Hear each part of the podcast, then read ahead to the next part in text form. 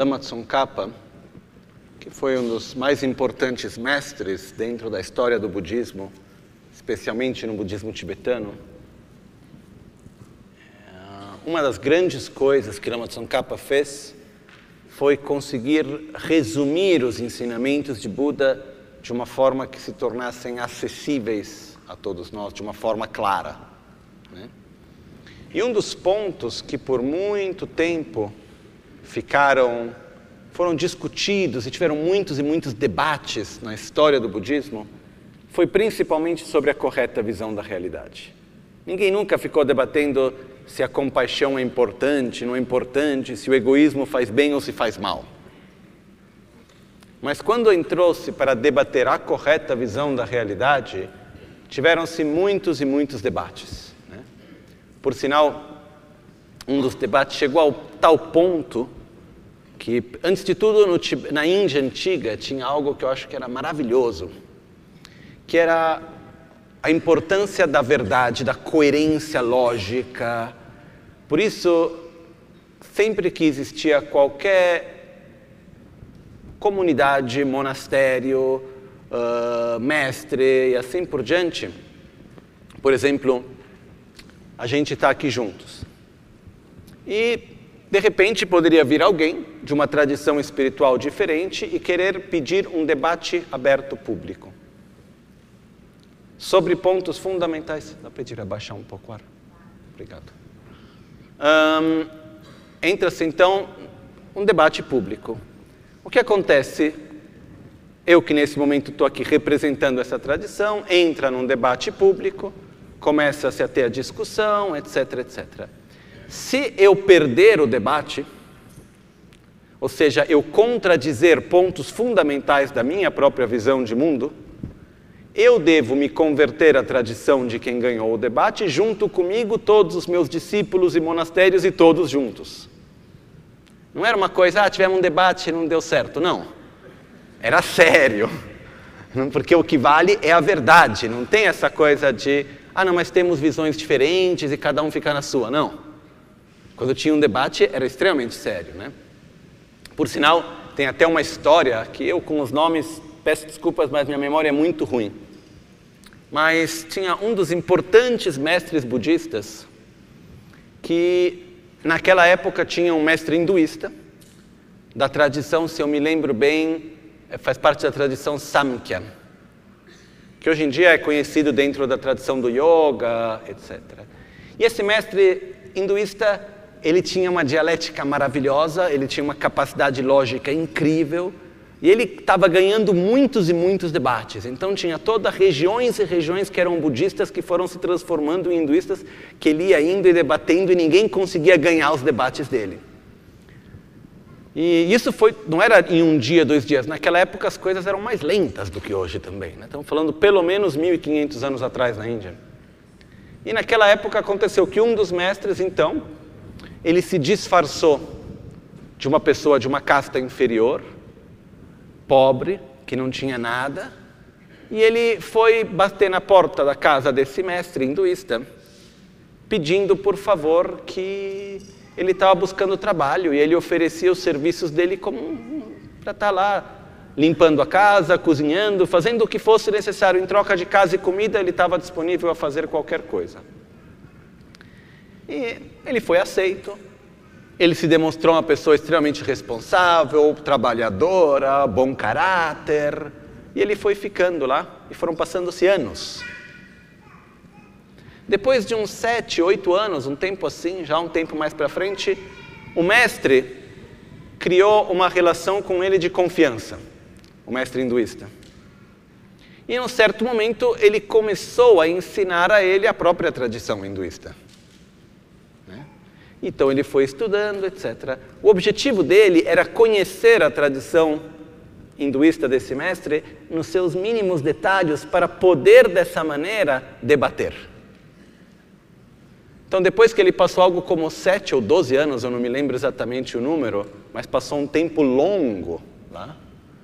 E um dia, quando ele aprendeu e ele chegou nos mínimos detalhes e os segredos que estavam por detrás da filosofia dele, as outras coisas, aí um dia ele foi lá para o mestre e falou: Então, eu te convido para um debate.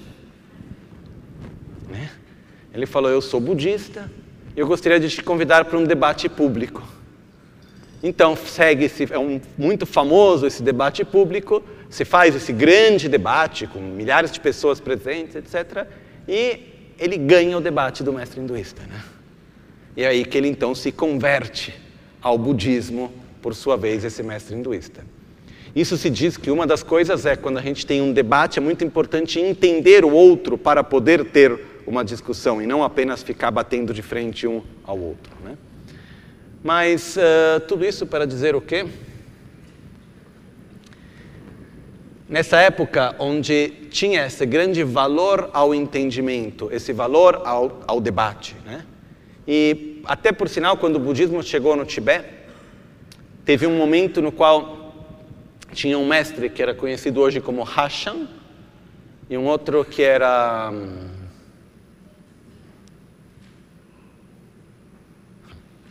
eu com os nomes. De qualquer maneira, Dharmarakshita, se eu não me engano. Não, Dharmarakshita era o mestre de Atisha. De qualquer maneira, fato está que teve esse debate e o rei do Tibete disse: Olha, eu não entendo muito de budismo, de filosofia, porém uma coisa eu sei, que vocês têm dois pontos de vista bem diferentes. Um dizia que a realidade é interdependente, ela é vazia de uma existência intrínseca, Porém, é muito importante acumular méritos, desenvolver a bodhicitta, um, cultivar amor, etc. E o outro mestre, Hashan, dizia: nada existe, tudo é vazio. O que você tem que fazer no caminho é simplesmente esvaziar a sua mente. Ponto. E esse mestre disse: olha, o, o rei disse: eu sei que é bem diferente. Então, por favor, eu não sou eu que vou definir quem está certo e quem está errado. Então, ele chamou um debate público, que durou dias, nos quais foram debater os dois. E o resultado seria: aquele que perdesse o debate ou se convertia a outra tradição, ou era proibido de viver e de ensinar aquela tradição no Tibete. E depois desse debate, o mestre Hashan perdeu o debate, deixou o Tibete, foi para o norte, terminou na, na China onde ele estabeleceu a tradição dele e que depois de lá se difundiu e assim por diante. Mas isso para dizer que por anos, depois no Tibete, por séculos depois, a correta visão da realidade sempre foi um ponto de debate. E muitas e muitas vezes, vários praticantes, estudiosos, caíram na visão de entrar para uma visão nihilista onde nada existe. Tudo é vazio, pois então nada existe. E Lama Tsongkhapa colocou para nós com muita clareza, e ele diz: se você quer ter um entendimento sobre a verdadeira natureza dos fenômenos, a correta visão da realidade, shunyata, vacuidade, comece antes de tudo entendendo a interdependência. Techir tenre tokpe tablabe. Né? Se diz, sem realizar a correta visão da realidade, não se pode sair do ciclo de sofrimento, mesmo tendo desenvolvido um profundo amor a si mesmo e aos outros. Por essa razão, coloque esforço em realizar a interdependência. Existem três níveis de interdependência. O primeiro nós vimos, rapidamente, que é a interdependência onde existe uma dependência de causas e condições.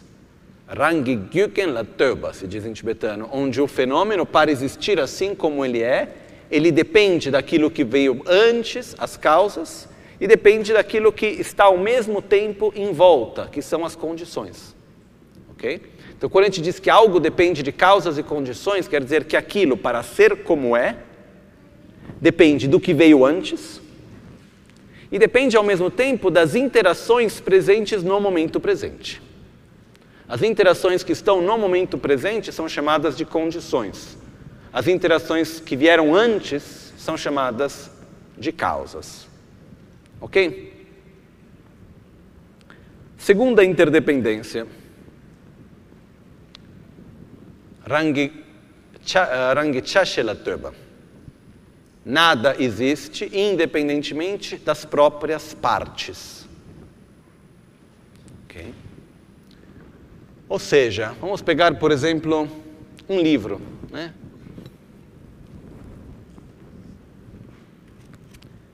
Esse livro, por exemplo, que por sinal depois eu vou dar o nome dele para vocês, quem tiver um interesse de poder ter um entendimento ainda melhor sobre a correta visão da realidade, é um ótimo livro. Normalmente eu não dou o nome de muitos livros porque eu leio pouco, tá? Os livros que eu li antes eram em tibetano, e aí também já fica um pouco mais difícil, mas esse é um dos livros que me tocou profundamente, de várias maneiras. Esse é um outro livro. Essa eu encontrei a versão em português dele também. Tá? Chama, já que estamos falando, vamos dar o nome do livro. Chama O Abismo Vertiginoso, de Carlo Rovelli. O Abismo Vertiginoso, de Carlo Rovelli. É sobre a física quântica e tem um capítulo sobre Nagarjuna, simplesmente maravilhoso. Ok? Mas digamos, este é um livro, um livro, ok? Quais são as partes que compõem o livro? Páginas, capa, papel, tinta, palavras, parágrafos, capítulos, conceitos. Tudo isso compõe o livro, correto? Muito bem. O livro pode existir independentemente das páginas? Um livro digital tem páginas?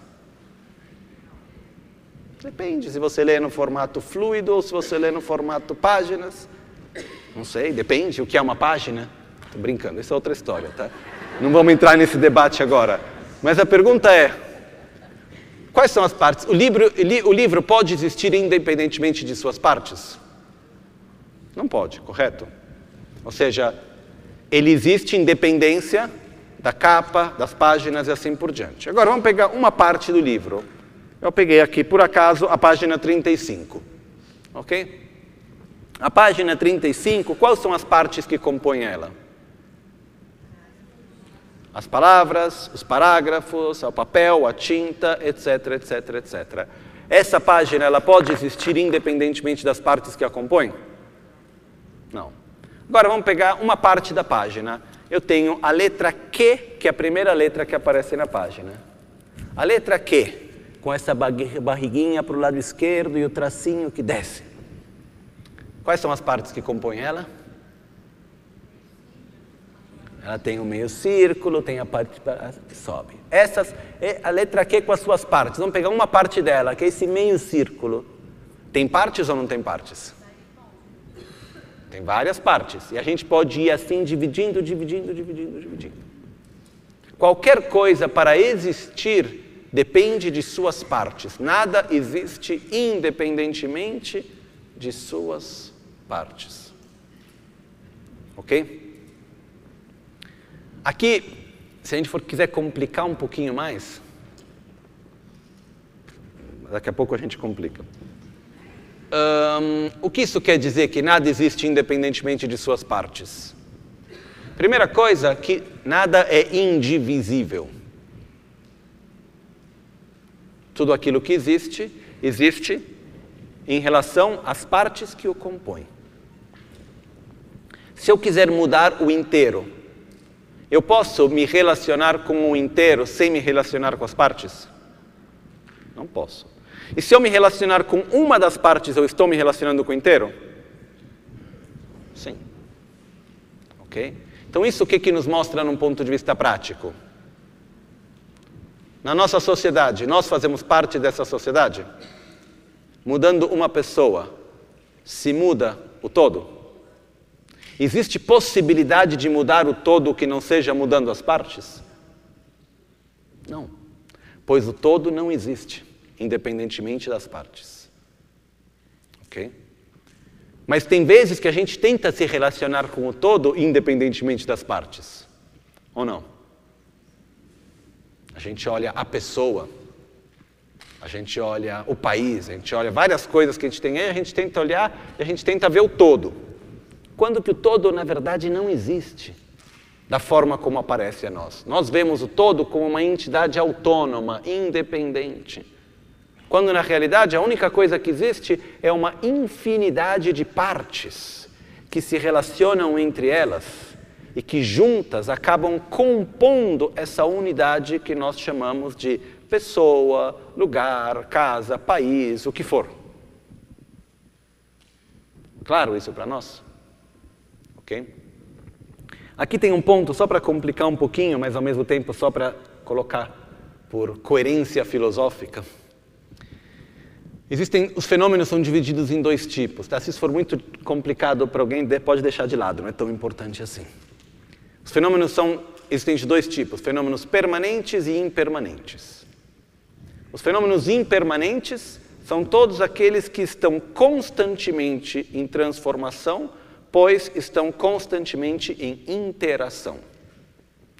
Os fenômenos permanentes são fenômenos que não estão constantemente em transformação, pois não estão constantemente em interação.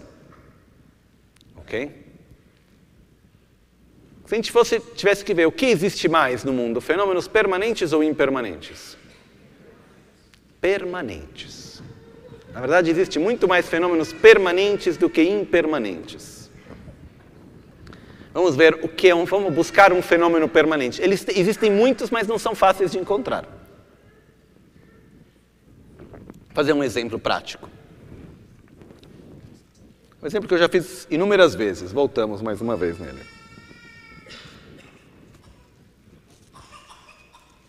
Conseguem ver esse guardanapo? Esse papel? Conseguimos ver, certo? Então ele está aqui, é, né, o tamanho dele, a gente consegue ter uma ideia dele, correto? Então agora, não estamos mais vendo ele, se a gente fechar os olhos ou com os olhos abertos, a gente consegue lembrar dele? A gente tem uma imagem mental desse papel? Sim. Voltamos. É o mesmo papel? Sem filosofar, tá? Vamos ser bem, bem objetivos. É o mesmo papel ou não? Ok. E agora? sei quanto tempo a gente quer passar aqui, mas minha roupa está atrapalhando, mas já a gente vai chegar. E agora? É. Ah. E agora? É ou não é? Se alguém dizer que é, você me empresta o seu carro, eu devolvo ele. E vai ser o mesmo. Ok? Então, pergunta: nesse momento, a imagem mental da primeira vez que eu mostrei o papel, ela ainda está presente com vocês ou não? Está. Porém, quando eu rasguei o papel, aquela imagem mental, ela ainda conseguia ser sustentada pelo objeto ou não? A gente teve que gerar uma nova imagem mental. Ok? E é só quando a gente gera uma nova imagem mental que a gente consegue perceber então que ocorreu uma mudança. Ok? Por quê? Cada vez que a gente vê um objeto, a gente tem estímulos sensoriais, objetos sensoriais que aparecem aos nossos sentidos, através dos quais nós temos a consciência sensorial que vai dizer, ok, lá tem essa imagem. Quando a gente vê uma imagem, formas que aparecem aos nossos olhos, a gente vai fazer o quê? Formas e cores? A gente vai buscar na nossa memória uma imagem mental que funcione naquele objeto, que o objeto consiga sustentar.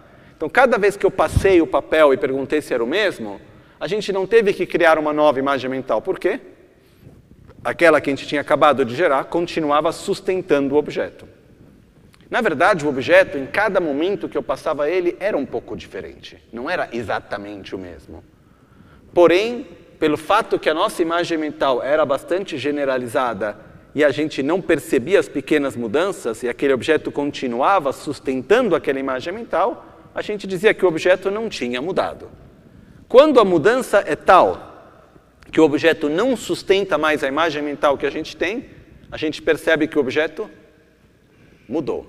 Ok? Agora, se eu continuar aqui fazendo vários pedacinhos do papel, ok? Temos agora a mesma imagem mental ou já temos três imagens mentais diferentes? Três imagens mentais, muito bem. A gente ainda tem acesso à primeira? As imagens mentais, mentais são fenômenos permanentes. As, imagem, as imagens mentais não estão constantemente em transformação. Okay? A gente gera novas imagens mentais, mas a gente não transforma elas. Okay? Por isso que existem mais fenômenos permanentes que impermanentes, porque para cada fenômeno impermanente existem inúmeras imagens mentais Cada um de nós tem uma imagem mental para o mesmo papelzinho que eu, mostrei. Ok? Então, um outro exemplo. O nome correto para esses fenômenos permanentes em tibetano se diz tunchi, que quer dizer significado generalizado. Por exemplo, a impermanência. Qual é a definição de impermanência? Em tibetano é, tem, faz um som bonitinho. Ó. Repitam comigo. Kechi kechi gijikpa. Kechi kechik gijikpa. Versão curta, ketigma. Kechi kechi gijikpa. Kechik quer dizer instante. Kechi kechik, de instante em instante. Que mostra um verbo, uma ação, de instante em instante que se transforma. Dikpa quer dizer transformar. Impermanência quer dizer aquilo que de instante em instante se transforma. Se a gente for olhar a impermanência de ontem, o que, que era a impermanência de ontem? Era, ela era diferente da impermanência de hoje ou era sempre a constante transformação? E a impermanência de 10 mil anos atrás, era diferente da de hoje? Ou sempre era a constante transformação? E daqui a 20 mil anos, a impermanência vai ser igual ou vai mudar? Então, o conceito generalizado de impermanência é permanente. Todos os conceitos generalizados, ou assim chamadas imagens mentais, são fenômenos permanentes. Agora, se todos os fenômenos, incluindo os fenômenos permanentes, dependem das próprias partes para existir, quais são as partes que compõem um fenômeno permanente? Por exemplo, eu demorei para entender isso. Hum, cadeira. Existe uma imagem generalizada, um conceito generalizado de cadeira. Ok? Então, cada vez que a gente vê um objeto que a gente reconhece como cadeira, aquele conceito generalizado encaixa. Certo? E a gente pode depois ter a cadeira alta, a cadeira baixa, a cadeira de madeira, a cadeira de plástico, podem ter várias N variantes de cadeira. Por aí nós temos cadeira. Ok? Quais são as partes que compõem o conceito generalizado de cadeira?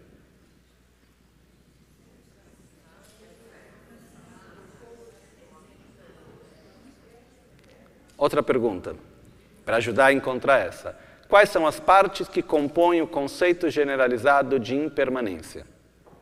Quais são as partes que compõem fenômeno impermanência como fenômeno per, per, permanente, como conceito generalizado, como imagem mental? Quais são as partes que compõem a impermanência?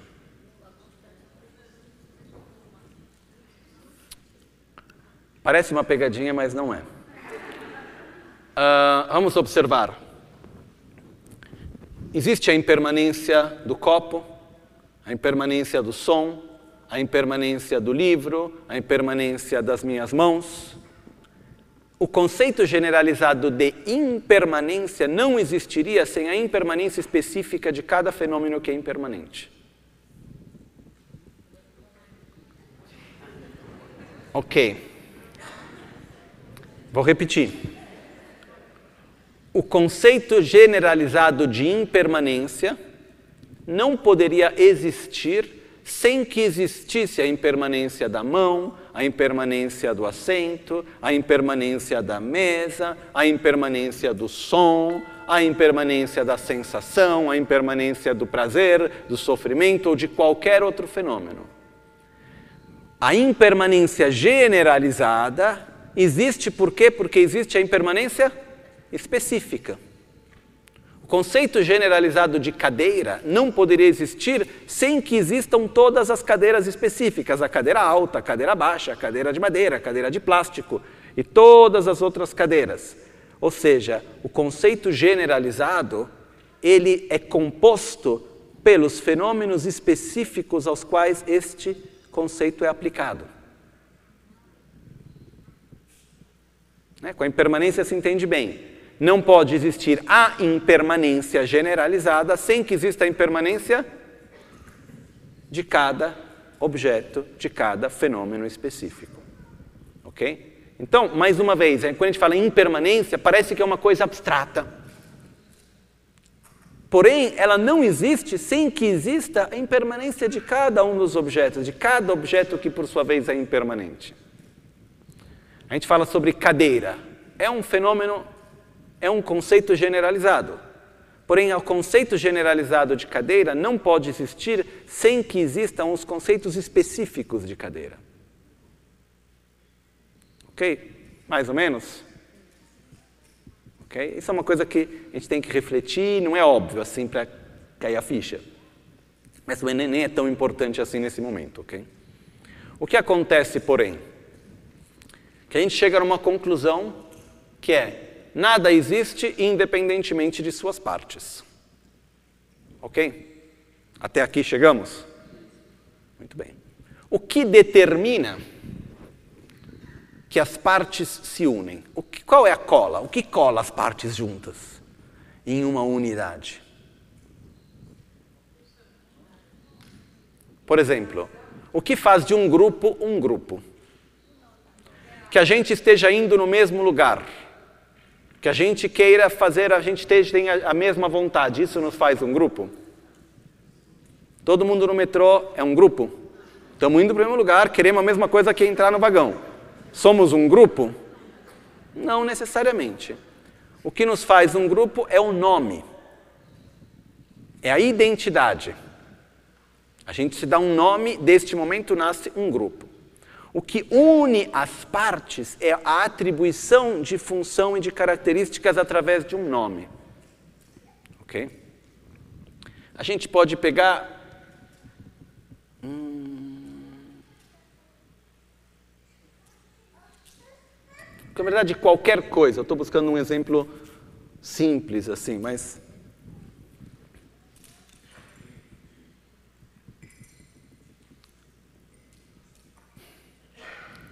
pegar aqui. No livro, ok? Primeira coisa, o que é um livro? Um livro é o quê? Um conceito. O livro é um conceito que existe numa união de partes, ou seja, o livro não existe independentemente das partes, porém não existe como livro sem que seja chamado de livro. O que une todas essas? Por que não é um monte de páginas junto? Por quê? Também é um monte de páginas junto. Depende de como a gente vê. Mas o que faz disso um livro é quando a gente atribui o nome. A gente dá um nome no qual a gente diz: Ah, estou atribuindo características e funções que existem na base de uma união de partes, às quais nós atribuímos características e funções. Ok? Com isso, nós entramos na que é chamada a interdependência sutil. A interdependência sutil nos diz que nada, absolutamente nada, existe, independentemente do nome, independentemente das características e funções atribuídas. Ou seja, hum, vocês já chegaram a entrar, por exemplo, ver uma obra de arte? E alguém acha uma coisa maravilhosa, você olha e fala, não estou entendendo. Uma vez eu me lembro, eu estava em Madrid, eu acho que foi, entrei, entrei no Museu de Arte Moderna, fiquei olhando. E eu falei, minha ignorância, né? Mas não estou entendendo. Alguém me ajude. O que acontece? O que une as partes? O observador. A gente observa, pode entender isso, por exemplo, muito bem através da palavra. Enquanto eu estou falando, um pequeno milagre acontece. É incrível o que acontece. Não porque eu estou falando. Quando qualquer pessoa fala, acontece isso. Tá? O que acontece? Eu tenho certos conceitos, sentimentos, eu vou traduzir isso em sons. Nós falamos a mesma língua, ou seja, temos os, os mesmos. Um, me vem a palavra agora. Convenções, a gente tem a mesma convenção dos significados atribuídos por sons, ok? Então o que acontece? Eu transformo meus conceitos em sons. Vocês escutam esses sons e o que fazem a esses sons? Atribuem significado. Qual é a probabilidade que eu ou qualquer outra pessoa entre nós nos falamos e eu tenho e a outra pessoa entende exatamente aquilo que a gente queria dizer? É extremamente baixa, se é que existe. No sentido que eu tenho uma ideia, um sentimento, transformo em som, esse som chega ao ouvido de cada um de vocês. Esse processo ele se acontece em 3 mais 1, que é chamado em tibetano de contato mais discernimento, que é o Rekpa e Dushe. Ou seja, existe o poder sensorial do som, existe o objeto sensorial do som, o poder sensorial da audição, a consciência auditiva, que vai interpretar esse som que chega no, no, no, ouvido e mandar uma mensagem no cérebro dizendo: Estou sentindo este som, estou escutando este som. E depois disso existe o discernimento, no qual nós vamos atribuir um significado a este som. Ok? Né? Então, eu posso fazer a mesma pergunta numa outra língua, para a gente observar se na verdade, enquanto eu falo, vocês estão escutando sons ou palavras. Na pöke tô naquele tina? nge dene ma la byende kiran so kare raj ko do tsik ko do dra ko do tön ko do kande raj reshan Fiz a mesma pergunta em tibetano. Ou seja, em qualquer língua que a gente fale, o que chega ao nosso ouvido na realidade são sons. O que fazemos nós a esses sons? Atribuímos significado. Quantas vezes que já não aconteceu de alguém dizer uma coisa e a gente entender outra? Ou da gente querer dizer uma coisa e a outra pessoa entender algo diferente. Na verdade, a pergunta principal é quantas vezes não aconteceu isso, né? Por quê? Mas eu tenho algumas memórias específicas. Uma delas eu estava nos Estados Unidos, quando eu tinha estava vindo para o Brasil, quando a gente deu um retiro sobre os três aspectos do caminho, e eu estava vindo dos Estados Unidos quando eu fui traduzir para Trechan Rinpoche. E quando eu fui para o aeroporto, um, o Kuten Lama, que era o mestre lá do monastério, ele me levou para o aeroporto, a gente estava lá tomando um chá, e ele me fez uma pergunta. Para falar a verdade, eu nem me lembro exatamente qual era. Eu lembro que era uma pergunta extremamente ofensiva. Ele me disse uma coisa estranha, eu falei, não. Como pode ser isso? Eu fiquei quieto, eu não respondi. Fiz uma cara meio assim, não estou entendendo. E ele repetiu a pergunta mais uma vez. Eu falei, hum,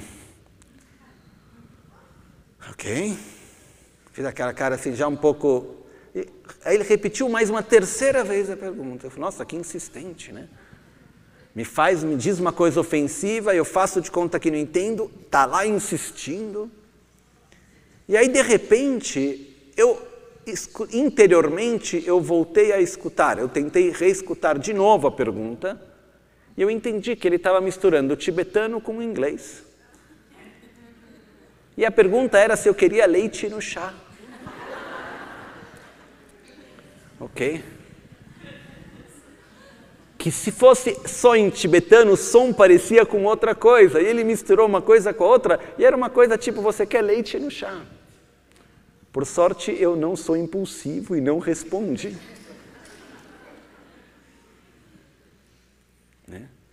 Mas existem várias e várias vezes que a gente escuta uma coisa, chega um som e a gente atribui um significado. Quando a gente vê algo, o que a gente vê? Formas e cores ou objetos e pessoas?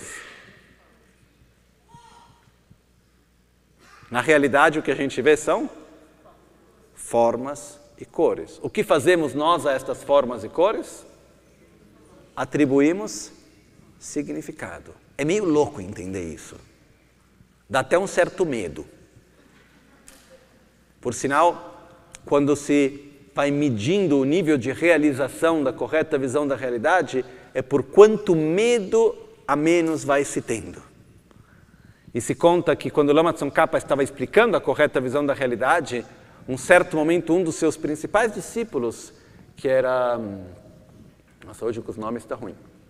Um,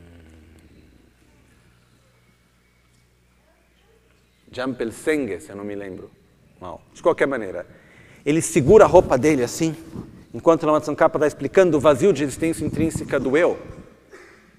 Porque no final das contas, quem é Lama Michel? Falando de mim. O que é o Lama Michel? Nada mais, nada menos do que um conceito atribuído a um conjunto de partes. E assim é para cada um de nós. A gente tem uma identidade que a gente fala eu. Mas, mas esse eu, ele é, surge a nós como se existisse como uma coisa sólida, quando não é. É um conceito atribuído a um conjunto de partes. Quais são as partes que compõem o eu? Corpo e mente. Que depois, detalhando mais, são cinco agregados: é o corpo, sensação, discernimento, fatores com, é consciência e fatores composicionais. Mas, em poucas palavras, é corpo e mente. Na base do corpo e da mente, a gente atribui um nome. Ok? E quando Jesus Jampelsenge começou a entender que o eu, ele não existia assim como ele via a si mesmo, ele começou a sentir: nossa, mas será que eu existo? Ele começou a ficar com medo. Então ele começou a se segurar assim e buscando, ele estava buscando no próprio corpo, na própria roupa, algo sólido onde se segurar. E nesse momento o Lama Tsongkhapa olha para ele e começa a rir. E fala, olha lá, Jamber que está com medo de não existir, né? Meio tira um sarro da cara dele assim. E brinca e fala, mas esse é um dos sinais de ter uma experiência mais profunda que não é totalmente só conceitual. Porque nós vivemos numa realidade ou melhor, nós experimentamos e vivemos a realidade, não uma realidade, nós experimentamos e vivemos a realidade como se existisse independentemente das partes, das causas e condições e do observador. Quando a gente começa a sentir que, na verdade, as coisas não são como elas aparecem, que nada existe de uma forma sólida. Que isso é um conjunto de partes. E quando a gente tira o nome, as partes fazem assim. A gente não consegue sustentar. Uma outra forma de dizer isso é que o que é, cada objeto, cada fenômeno traz em si uma infinidade de possibilidades. Né? Eu gosto normalmente de usar esse objeto como exemplo. Esse objeto a gente chama ele de um sino. Quantas funções diferentes a gente pode dar para ele? Pode ser uma panela? Pode. Pode ser um pinico? Pode ser um chapéu? Não é muito confortável, mas pode.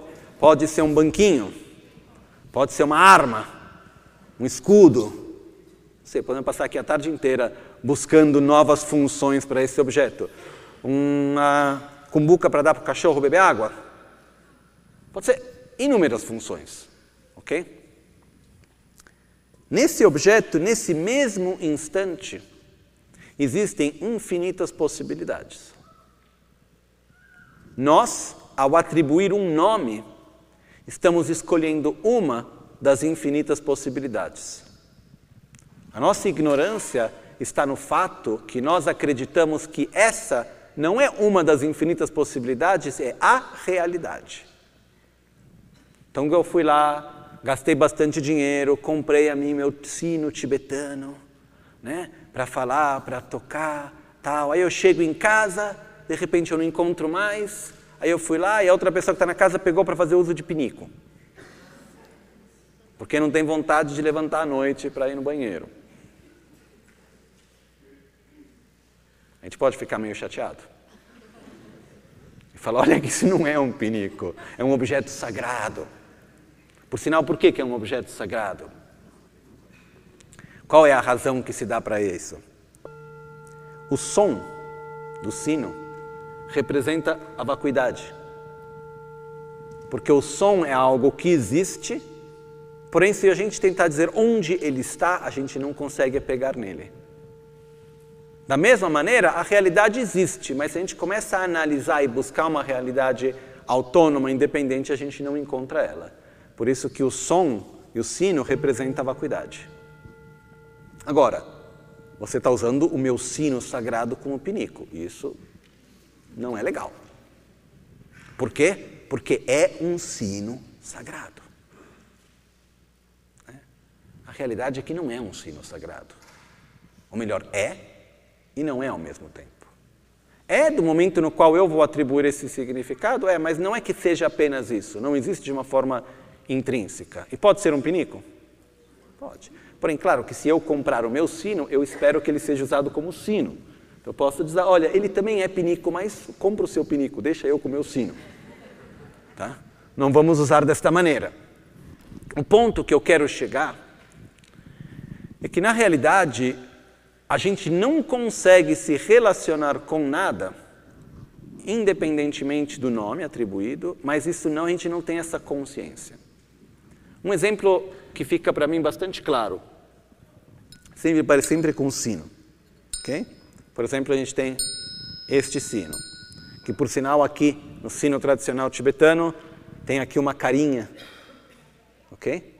Esse rosto que tem aqui é o rosto de Prajna Paramita, que é a personificação da perfeição da sabedoria representando a correta visão da realidade. O som representa a correta visão da realidade, representa a vacuidade, representa a energia feminina e assim por diante. Mas digamos que eu venha agora e diga: este não é mais um sino, é um copo. Neste momento, este objeto é copo. Ok, Lama diz, está lá, um copo tântrico, algo diferente. Né? Será que tem alguma função? Mas, independentemente de qualquer coisa que a gente queira pensar sobre isso, se desse momento a gente comece a usar ele como copo, ele consegue sustentar a função de um copo ou não? Consegue. Alguém vai me dizer, uma, alguém já me disse uma vez, não, não pode ser copo porque ele não fica em pé. Eu já vi em aeroportos copos na forma de cono, assim, exatamente para que você não deixe ele metade cheio num lugar qualquer. Porém, qual é a verdade na nossa experiência? Enquanto eu digo que esse é um copo, a gente tentar usar ele como copo, vai ser um sino que está sendo usado como copo ou um copo? Como a gente vê? Um sino sendo usado como copo. É assim que a gente percebe ou não? Por quê? Porque é um sino. use como você quiser, mas sempre sino vai ser. Por que isso aparece dessa maneira para nós? Porque para nós é um sino independentemente do valor atribuído. A gente vê desta maneira. É um sino por quê? Porque existe de uma forma autônoma, independente, objetiva como sino. Depois, você quiser, use como você quiser, atribui o significado que você quiser, mas sempre sino vai ser. Okay? Essa é a nossa ignorância na qual a realidade, que não existe independentemente das, do, dos nomes, independentemente do observador, independentemente de suas partes, ela aparece e surge a nós como se não fosse assim. Um exemplo prático também importante. Cada vez que a gente sentir raiva, ou apego, ou desejo, ou inveja, ciúmes, Pegamos o exemplo da raiva. O objeto de raiva, ele surge a nós, nós percebemos ele como sendo um objeto de raiva intrinsecamente existente? Ou ele é um objeto de raiva porque a gente atribui esse nome, esse valor a ele? Como a gente vive? A gente fala, olha, eu estou com raiva de você porque eu estou atribuindo esse significado a você?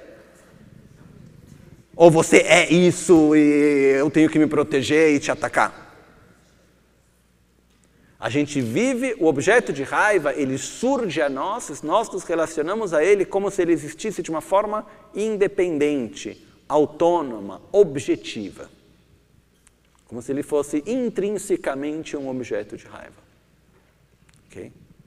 E eu posso meditar de várias maneiras para não ter raiva, para ser paciente, etc. Mas enquanto o objeto de raiva surgir a mim e eu me relacionar a ele como existindo como objeto de raiva de uma forma intrínseca e independente, mais cedo ou mais tarde a raiva vai voltar. Quando eu consigo realizar que aquele objeto de raiva apenas é um objeto de raiva porque eu estou atribuindo este valor a ele, pois ele não é nada mais, nada menos do que um conjunto de partes aos, aos quais, com infinitas possibilidades, as quais eu estou escolhendo essa possibilidade e atribuindo esse nome. Desmorona. A raiva não sustenta mais. A mesma coisa acontece com objetos de desejo, de apego e assim por diante. Então, um dos pontos chaves é a gente poder observar como a realidade surge a nós, como se existisse de uma forma autônoma e independente, e poder desconstruir isso. Por quê? O que aconteceria se algo existisse de uma maneira intrínseca, objetiva, independente? A mesma coisa, estamos usando palavras diferentes para descrever a mesma coisa. Que aconteceria se o som do sino existisse como som do sino prazeroso de forma intrínseca? Eu tenho essa percepção, que é um som do sino prazeroso. Se ele existisse assim de forma independente, autônoma, intrínseca, por si só, objetivamente assim, o que aconteceria? Seria sempre igual, eu teria sempre a mesma percepção, e qualquer pessoa que observasse ele de uma forma correta, o que viria? Um som da mesma idêntica maneira. Ok? Existe algo que é assim? Qualquer fenômeno que existe, cada um vai perceber de uma maneira diferente. Nós mesmos, mudando o momento, nos transformamos e a gente tem uma percepção diferente das coisas. Um exemplo para mim é pegar um filme e ver o mesmo filme em dois momentos diferentes da própria vida. Parece dois filmes diferentes. E não é que veio lá o diretor e mudou a cena. Nós que estamos observando e criando aquela realidade somos diferentes. Ok? Vou pegar uma passagem desse livro que fala exatamente sobre isso. Deixa eu ver se eu acho aqui. Aqui está. Temos um objeto, a cadeira que tenho diante de mim. É real e de fato está diante de mim, não há dúvida. Mas o que exatamente significa que aquele conjunto seja um objeto, uma entidade, uma cadeira real? A noção de cadeira é definida por sua função. Um móvel construído para que possamos nos sentar. Pressupõe a humanidade que se senta. Não diz respeito à cadeira em si, diz respeito à maneira como a concebemos. Isso não interfere no fato de que a cadeira existe ali como objeto, com suas óbvias características físicas, cor, dureza, etc. Por outro lado, essas características também são relativas a nós. A cor nasce do encontro entre as frequências da luz refletida pela superfície da cadeira com os específicos receptores na retina. A maioria das outras espécies animais não vê as cores como nós. As próprias frequências emitidas pela cadeira nascem da interação entre a dinâmica de seus átomos e a luz que a ilumina. Seja como for, a cadeira é um objeto independente de sua cor. Se há movimento, ela se movimenta inteira. De fato, nem sequer isso é verdade. A cadeira é feita de um assento apoiado numa estrutura, que se levanta se apanha com a mão. É uma união de peças. O que faz com que esta união constitua um objeto, uma unidade, não muito mais do que o papel que o conjunto tem para nós. Se procurarmos a cadeira em si, independentemente de suas relações com o externo, em particular conosco, não a encontramos. Não há nada de misterioso nisso. O mundo não é dividido em entidades isoladas. Somos nós que, as, que os separamos em objetos para nossa conveniência. Uma cadeia de montanhas não é separada em montanhas isoladas somos nós que a dividimos em partes que nos interessam. Inúmeras, se não todas, de nossas definições são relacionais. Uma mãe é mãe porque existe um filho. Um planeta é um planeta porque gira em torno a uma estrela. Um predador é um predador porque, porque existem as presas. Uma posição é uma posição em relação a alguma outra coisa. Até o tempo é definido por relações. Podemos continuar e assim por diante. Quando a gente olha dentro de uma perspectiva da física, a gente chega exatamente na mesma conclusão. Ok? E aqui tem outra passagem que eu vou aproveitar, que a gente está aqui, depois a gente vai pegar o Sutra diretamente. Eu vou pular aqui uma parte, depois eu convido quem quiser ler com calma, tá? Nesse momento fala-se sobre Nagarjuna. Na verdade, esse físico foi ler o texto de Nagarjuna, que fala sobre a correta visão da realidade. O ponto que ele está errado é que ele fala que a visão de Nagarjuna é quando a visão de Buda Shakyamuni. Esse é o ponto na qual Buda Nagarjuna explica, porém vem da visão de Buda Shakyamuni. Mas eu estou só vendo aqui porque ler tudo é um pouco longo neste momento. Se nada tem existência em si, tudo existe apenas em função de alguma outra coisa, em relação a alguma outra coisa. O termo técnico usado por Nagarjuna para descrever a ausência de existência independente é vacuidade, shunyata. As coisas são vazias, no sentido de que não têm realidade autônoma. Existem graças a e em funções em função de, em relação a da perspectiva de alguma outra coisa. Se olho para o céu nublado, para dar um exemplo ingênuo, posso ver nele um castelo e um dragão. Lá no céu existem realmente um dragão ou um castelo? É claro que não.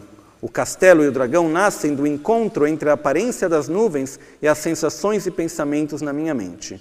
Por si são entidades vazias, não existem. Até aqui é fácil, mas Nagarjuna sugere que até as nuvens, o céu, as sensações, os pensamentos e minha própria mente também são coisas que nascem do encontro entre outras coisas, entidades vazias. O que eu vejo e eu que vejo uma estrela, existo? Não, eu também não. Então, quem vê a estrela? Ninguém, diz Nagarjuna. Ver a estrela é um componente daquele conjunto que convencionalmente chamo o meu eu. Aquele que articula a linguagem não existe. O círculo dos pensamentos não existe. Não existe nenhuma essência última ou misteriosa para ser compreendida, que seja a verdadeira essência do nosso ser. Eu é apenas um conjunto vasto e interconectado dos fenômenos que o constituem cada qual depende de alguma outra coisa. Séculos de especulação ocidental sobre o sujeito e sobre a consciência se desvanecem como orvalho no ar matutino. Nagarjuna distingue dois níveis, como fazem muitas vertentes da filosofia e da ciência: a realidade convencional, aparente, com seus aspectos ilusórios e prospectivos, e a realidade última mas leva essa distinção numa direção inesperada. A realidade última, a essência, é ausência, vacuidade, não existe. Se toda metafísica busca uma substância primeira, uma essência da qual tudo depende, o ponto de partida do qual pode derivar o resto, Nagarjuna sugere que a substância última, o ponto de partida, não existe.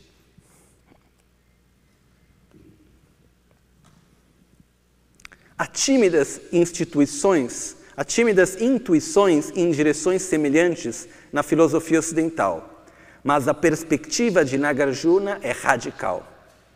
A existência convencional, cotidiana, não é negada, ao contrário, é afirmada em toda a sua complexidade, com seus níveis e facetas.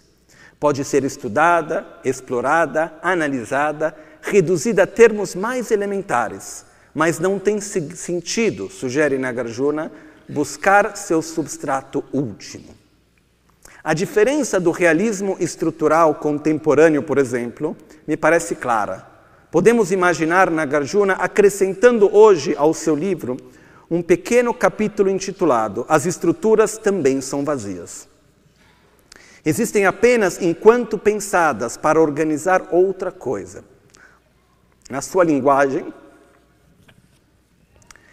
Nagarjuna diz: não são nem, não são nem precedentes aos objetos, nem não precedentes aos objetos, nem ambas as coisas, nem, enfim, uma coisa, nem outra coisa. Não sei se é claro isso. Vou repetir. A realidade, ok?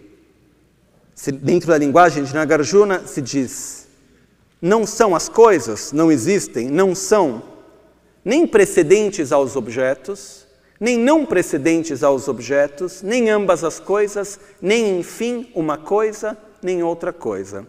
O caráter ilusório do mundo, isso é uma parte que está errada, então vou pular. Um, porque fala sobre samsara e nirvana num termo que, do meu ponto de vista, não é correto. Então, a única realidade é a vacuidade? Essa é a realidade última? Não escreve Nagarjuna no capítulo mais impressionante do seu livro. Toda perspectiva só existe em função de outra coisa. Nunca é realidade última. Isso vale também para a perspectiva de Nagarjuna. Até a vacuidade é vazia de existente essência, é convencional. Nenhuma metafísica sobrevive. A vacuidade é vazia.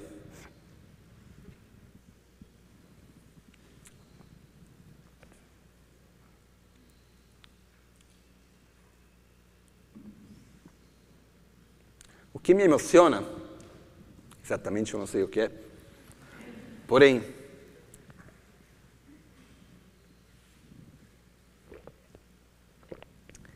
existe uma beleza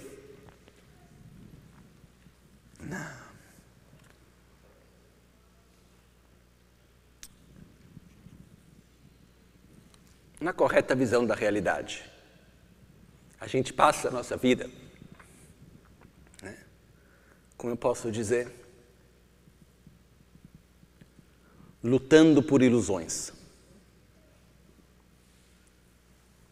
Porém, não é que a realidade não exista. A realidade ela existe. Ela é sólida, ela é verdadeira. O fogo queima, a água molha. A gente não pode dizer que a realidade não existe. Ela existe sem dúvida alguma. Porém, ela existe numa complexidade. Que quando a gente tenta entender a complexidade, a gente perde a percepção da realidade. E tem algo aí que quando a gente começa a observar, quando a gente começa a entender, a gente começa a sentir, num nível, nível muito profundo libertador. É algo que eu tenho muita dificuldade de colocar em palavras, ok? E cada vez que eu vejo a vacuidade bem descrita, me emociona profundamente. Nagarjuna nos concede um instrumento conceitual formidável para pensar a, relacionalidade dos quanta. Podemos pensar a interdependência sem essência autônomas, que depois entram em relação. Aliás, a interdependência, e este é o argumento-chave de Nagarjuna, exige que nós esqueçamos da essência das essências autônomas. Ou seja, não são realidades autônomas que por sua vez se relacionam. Nada, absolutamente nada existe de uma forma autônoma, independente.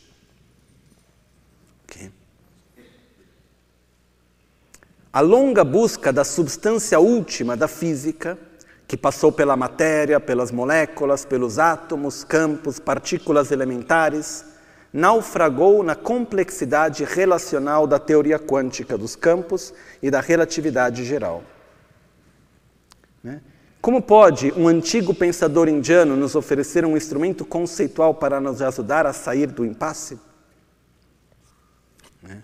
Daqui depois ele continua falando sobre que no final das contas é, Nagarjuna foi quem a visão de Nagarjuna, que é, Nagarjuna foi quem explicou de uma forma ainda mais fácil de entender a visão de Buda Shakyamuni, onde ele fala que efetivamente Nagarjuna consegue trazer uma visão coerente, totalmente coerente com as últimas pesquisas que são feitas no campo da física quântica. Né? Não há nele, em Nagarjuna, extravagância metafísica. Há sobriedade. Reconhecer que a questão de saber qual é o fundamento último de tudo é uma questão que simplesmente poderia não ter sentido. É aquilo que várias vezes eu disse: o problema não está na resposta, está na pergunta. E por muito e muito e muito tempo, por séculos, filósofos incríveis, cientistas, passaram buscando qual é a essência última de tudo, todo. Nagarjuna Buda nos disse simplesmente: essa é uma pergunta boba. Essa é uma pergunta que não faz sentido, pois não existe uma essência última. Existe uma complexa integração de parte, onde nada existe independentemente do todo. E do, do todo entendido com o todo com o qual se relaciona, não? E aqui tem uma coisa que esse físico diz sobre Nagarjuna, que é exatamente uma, um dos aspectos que fala sobre a visão madhyamika, que é a visão de Buda sobre a correta visão da realidade, mas colocados por outras palavras, né? Isso não elimina a possibilidade de indagar, ao contrário, a liberta. Nagarjuna não é um nihilista que nega a realidade do mundo, tampouco um cético que afirma que não podemos saber nada da realidade. Ou seja, não vai no extremo do niilismo ou no extremo do eternalismo. O extremo do niilismo é que nada existe. O extremo do eternalismo é que as coisas são exatamente como elas aparecem ser. O mundo dos fenômenos é um mundo que podemos investigar, compreender cada vez melhor, encontrar suas características gerais. Mas é um mundo de interdependências e de contingências, não um mundo que vale apenas procurar fazer com que derive de um absoluto. Okay. O que ocorre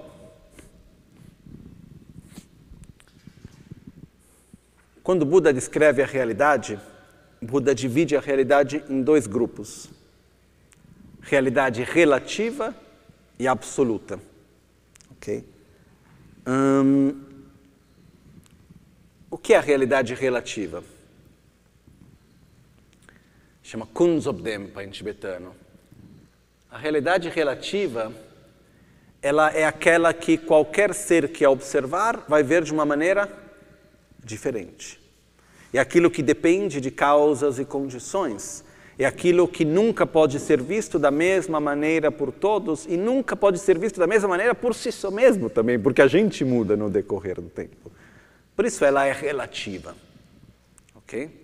A verdade absoluta é aquela que qualquer ser que a observar de uma maneira coerente e correta vai encontrar o mesmo resultado e ela é igual sobre qualquer fenômeno.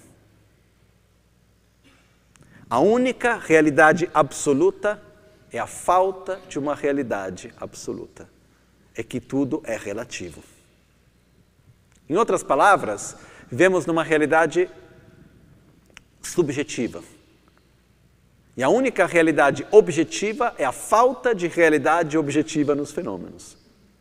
É que tudo é subjetivo. Parece um jogo de palavras, porém não é. Ok? Agora, o problema que ocorre para nós é que quando a gente tenta experimentar a falta de existência intrínseca, a gente não consegue conceber a realidade. O que ocorre? Nós nos relacionamos e nós percebemos e vivenciamos a realidade e nós mesmos. através das imagens mentais, como a gente disse antes. Então a gente tem formas, cores, sons, etc., que aparecem e nós atribuímos significados. É como se a gente tivesse um banco de dados super complexo dentro de nós, e cada vez que a gente tem uma coisa, a gente faz uma busca rápida e fala isso é isso, aquilo é aquilo. Ok? E essa realidade, como a gente já disse várias vezes, ela aparece a nós como se fosse real. Ou seja, eu vejo algo, faço a busca, o que é, isso é aquilo. Quando a gente está diante dessa realidade, a gente percebe que ela é inúmeras coisas ao mesmo tempo. E essa realidade, assim como eu a vejo, ela apenas existe pelo fato de eu atribuir esse significado. E quando a gente tenta, a gente faz o tentativo de ver algo, qualquer coisa, ver as flores, ver o livro, indo mais além do nome, a gente não consegue mais ver o livro. Não sei se dá para entender isso. Se a gente tenta tirar o nome, a gente não consegue mais ver nada, é como se não existisse. Ok? Isso é um dos pontos que está no Sutra do Coração também. Então eu diria agora, vamos voltar para o Sutra do Coração. E tudo isso que a gente viu até agora é aquilo que está dentro de Tayatá. Ok? Assim é. Assim é. Assim é como? É vazio de existência intrínseca. E aqui, antes da gente entrar no texto, tem um ponto fundamental.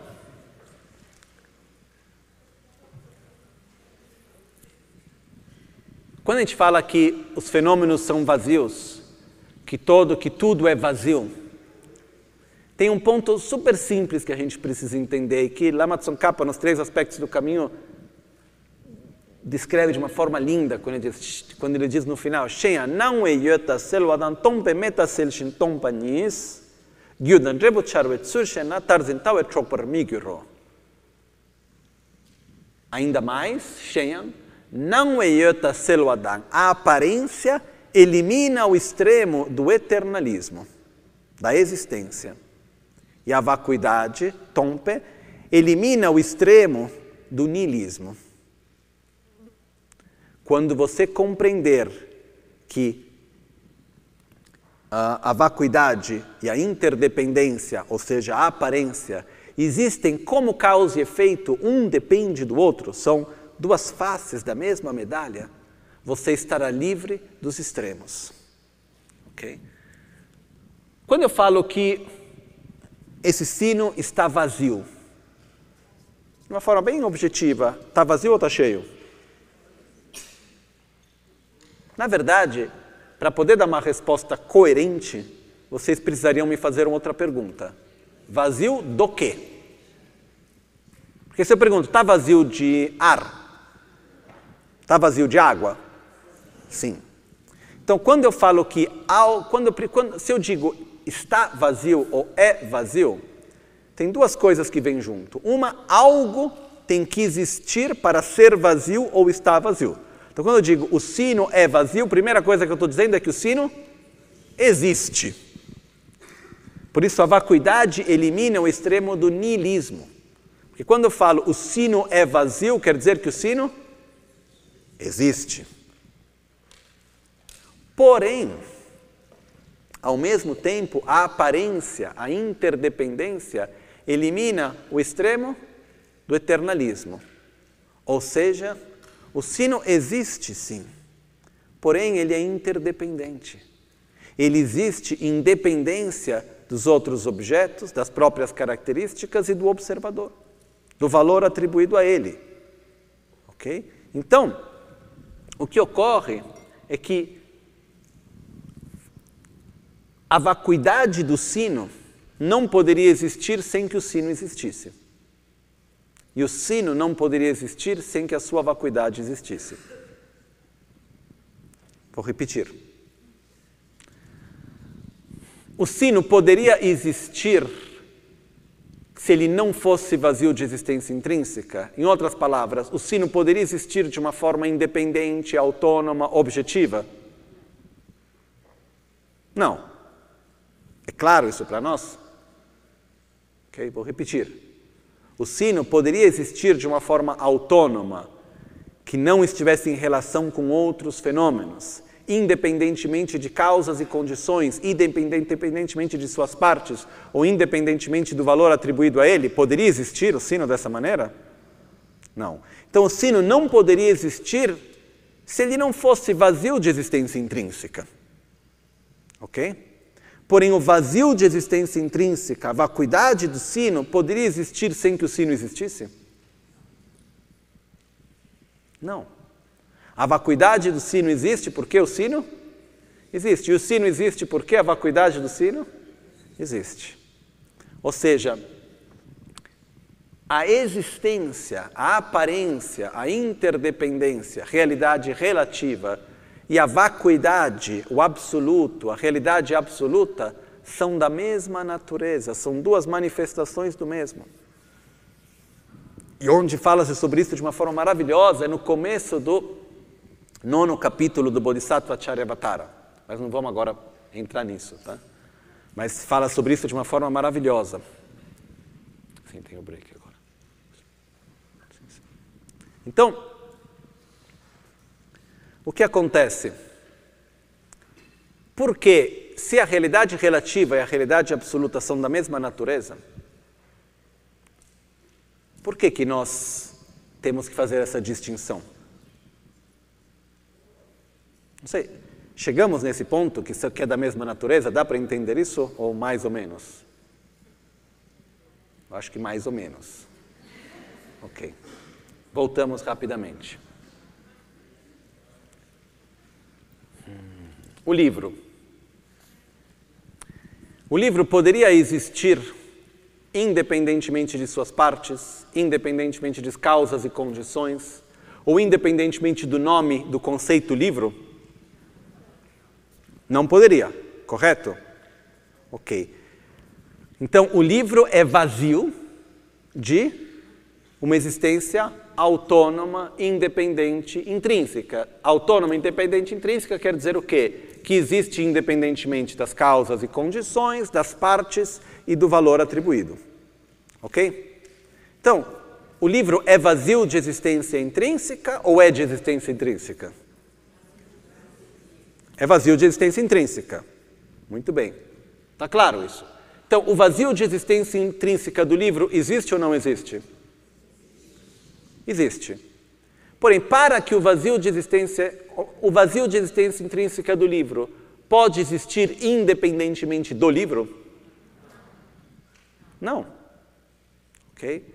É como se eu pego duas cadeiras, coloco uma na frente da outra, e me sento numa cadeira. A cadeira na qual eu estou sentado é essa cadeira. E a outra cadeira é aquela cadeira. Eu levanto dessa cadeira e me sento naquela cadeira. O que é que aquela cadeira se tornou? Essa cadeira. E essa cadeira se tornou? Aquela cadeira. Essa e aquela não existem independentemente uma da outra. Ok? Da mesma maneira, a interdependência, que é a forma como as coisas existem, é a dependência de causas e condições, é a dependência das partes, é a dependência na imputação do nome, ok? A interdependência existe independência do vazio de existência intrínseca. Se for de existência intrínseca, não pode ser interdependente. Se for interdependente, não pode ser de existência intrínseca. Ok? Então o que ocorre? Para que algo seja vazio de existência intrínseca, tem que existir de uma forma interdependente. Para que algo exista de uma forma interdependente, tem que ser vazio de existência intrínseca. E alguém me diria, mas a gente não está falando da mesma coisa? Sim. Através de dois, duas abordagens diferentes.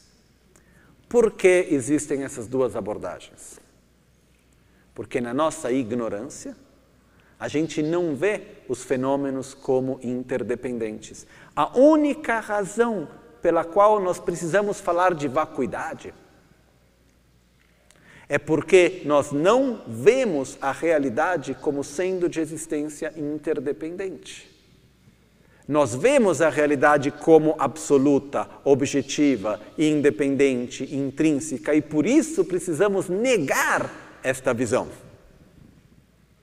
Caso contrário, não vamos poder desconstruir ela. Como a gente disse no começo hoje, para eliminar um pensamento, a gente precisa gerar um pensamento diretamente oposto. Ok?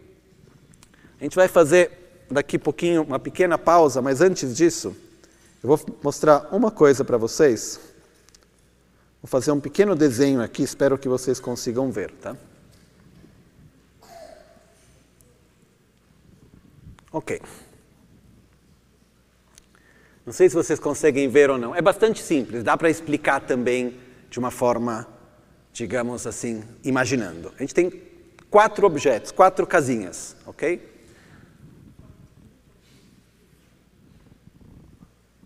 Ok? Mesmo se não vê, dá para entender também, não precisa ver necessariamente. Saiu, por que, que saiu? Aqui. Ok? Hum? Agora, a gente imagina aqui quatro casinhas. Uma em cima tem uma florzinha desenhada aqui. Está bem mal desenhada, mas tem uma florzinha. Então, em cima a gente imagina uma flor ou qualquer outra coisa. Nessa primeira casinha em cima, vocês podem colocar qualquer fenômeno. Eu coloquei uma flor. Tá? Nas duas casinhas do lado, de um lado está escrito é e do outro lado está escrito não é. Ok? A gente vai ter os dois quadradinhos do lado. Num está escrito é, no outro está escrito não é. No de baixo eu coloquei um i, quer dizer existência intrínseca.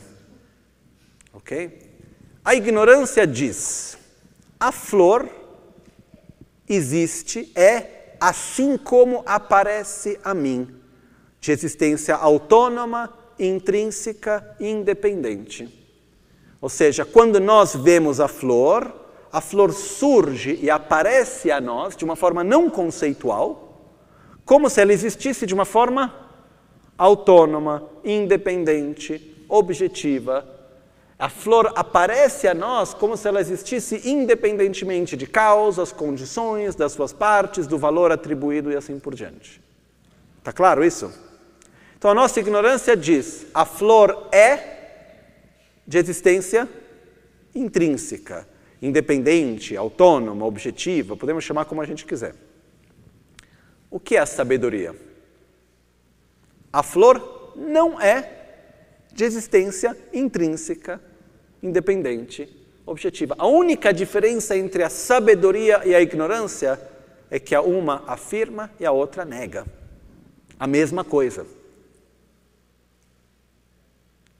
A ignorância afirma que a realidade existe assim como ela aparece, assim como ela surge, como sendo de existência intrínseca. A sabedoria nega essa aparência. Então a ignorância diz a flor é de existência intrínseca, a sabedoria diz a flor não é de existência intrínseca. Ok? Aqui Shantideva diz, Takpengola marekpar tengame dzingmain. Não se pode entrar em contato com a não existência. Não, ah, não pera, pera. Não se pode apreender a não existência sem entrar em contato com o objeto designado. Em outras palavras, eu não posso entender e realizar que não tem um elefante aqui dentro se eu não consigo imaginar um elefante aqui. Para que eu possa compreender, apreender a não existência de um elefante, o que eu preciso primeiro fazer? Imaginar um elefante, saber o que é um elefante aqui dentro. Então, qual que é um dos pontos chaves no nosso caminho? Está aqui embaixo. A gente precisa compreender conseguir segurar nas nossas mãos o que é o objeto a ser negado, que é o mesmo objeto a ser afirmado pela ignorância. Mas qual é o objeto de negação da sabedoria e objeto de afirmação da ignorância em relação à flor? A existência inerente, intrínseca, autônoma, independente. Porém, o que é que a gente tem que negar? Um conceito filosófico ou a nossa própria percepção? A nossa percepção. A gente não está aqui para fazer debate filosófico. Eu adoro, mas não é aqui para a gente não está aqui para isso. O ponto é que a flor ela surge a mim como se existisse de uma forma autônoma, independente e objetiva. E isso é uma roubada. Porque do momento no qual eu vejo ela dessa maneira, eu desenvolvo uma dependência com ela. Ele se torna um objeto que me faz bem ou que me faz mal. Eu me, eu me vejo como sendo independente dela. E se o problema, se fosse só a flor, estaria mais fácil. Só que isso ocorre com qualquer fenômeno, em qualquer momento. Okay? A conclusão é a flor não é de existência intrínseca, assim como surge, assim como aparece, porque ela é interdependente. E aquilo que é interdependente não pode ser de existência intrínseca.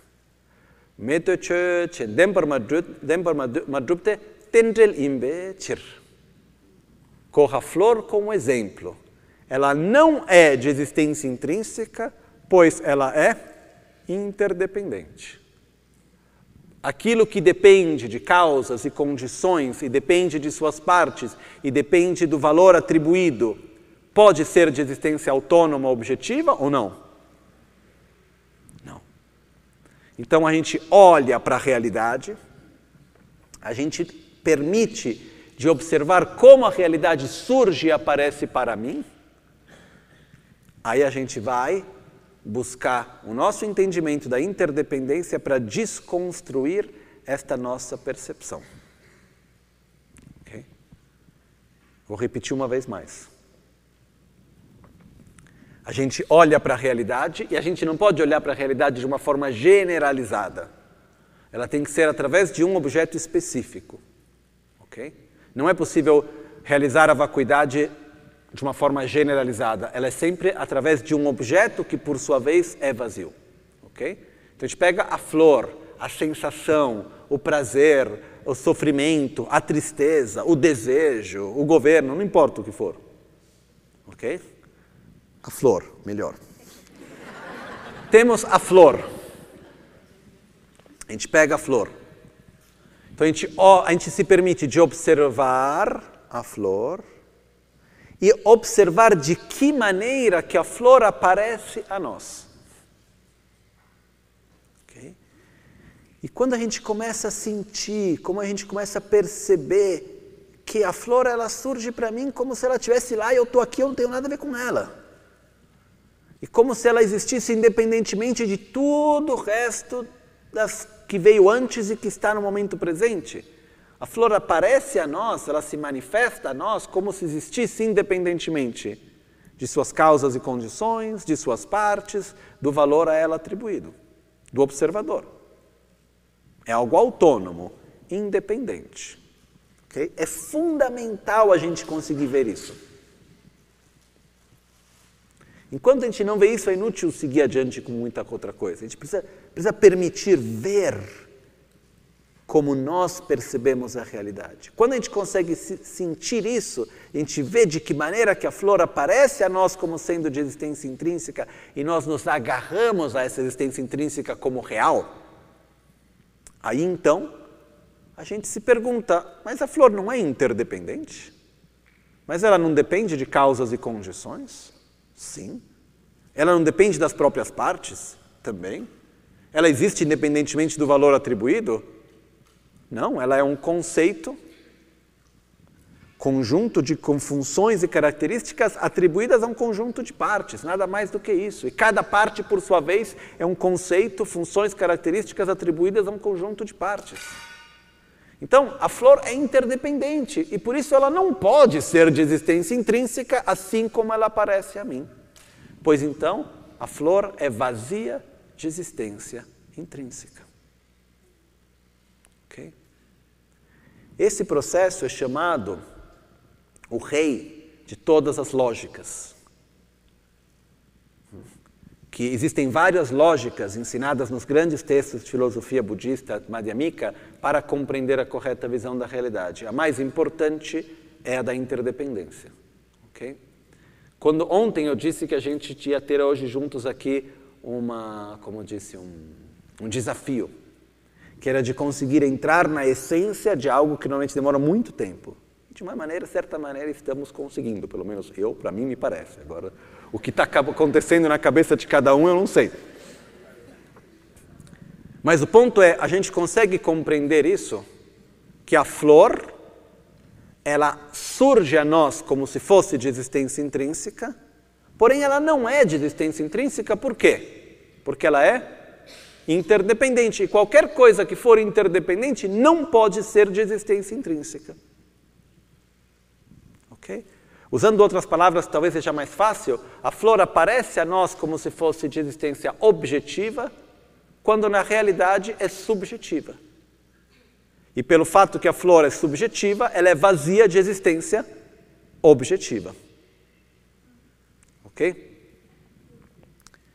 E uma vez que a gente entra nisso, que a gente entendeu dessa maneira, essa é a única maneira para a gente poder desconstruir a nossa visão espontânea, profunda de se agarrar à realidade de si mesmo ou de qualquer fenômeno como se existisse de uma forma autônoma e independente, que é, a sua vez, a raiz de todo o sofrimento. Okay? E tem um texto, eu posso aqui, eu tenho, posso dizer qual é o texto, não me lembro agora, mas que diz: simplesmente duvidar se os fenômenos são ou não de existência intrínseca é já um tapa na cara da ignorância. É algo que vai muito além daquilo que na verdade a gente pode conceber, a grandiosidade que existe nisso. A gente está, nesse momento, desconstruindo a base de como nós nos relacionamos com nós mesmos e com qualquer coisa. Mas ao mesmo tempo a gente está desconstruindo nem que de uma forma conceitual, e nem que seja ainda meio de longe, mas a gente está começando a desconstruir a nossa própria ignorância enquanto raiz do sofrimento. Isso é algo maravilhoso. Ok? Então, eu convido vocês a fazer esse desenho, não é difícil. Ok? Mas é muito importante. Cada um coloca o que quer lá dentro, aqui em cima. Ok? E para que a gente possa também lembrar disso e elaborar. Vamos fazer agora uma pequena pausa, ok? De 15, 20 minutos. Depois voltamos e vamos então ler o Sutra para poder nos deixar levar pelo Sutra do Coração e vamos ir além do Tayatá. Vamos começar agora com o Gate Gate, ok?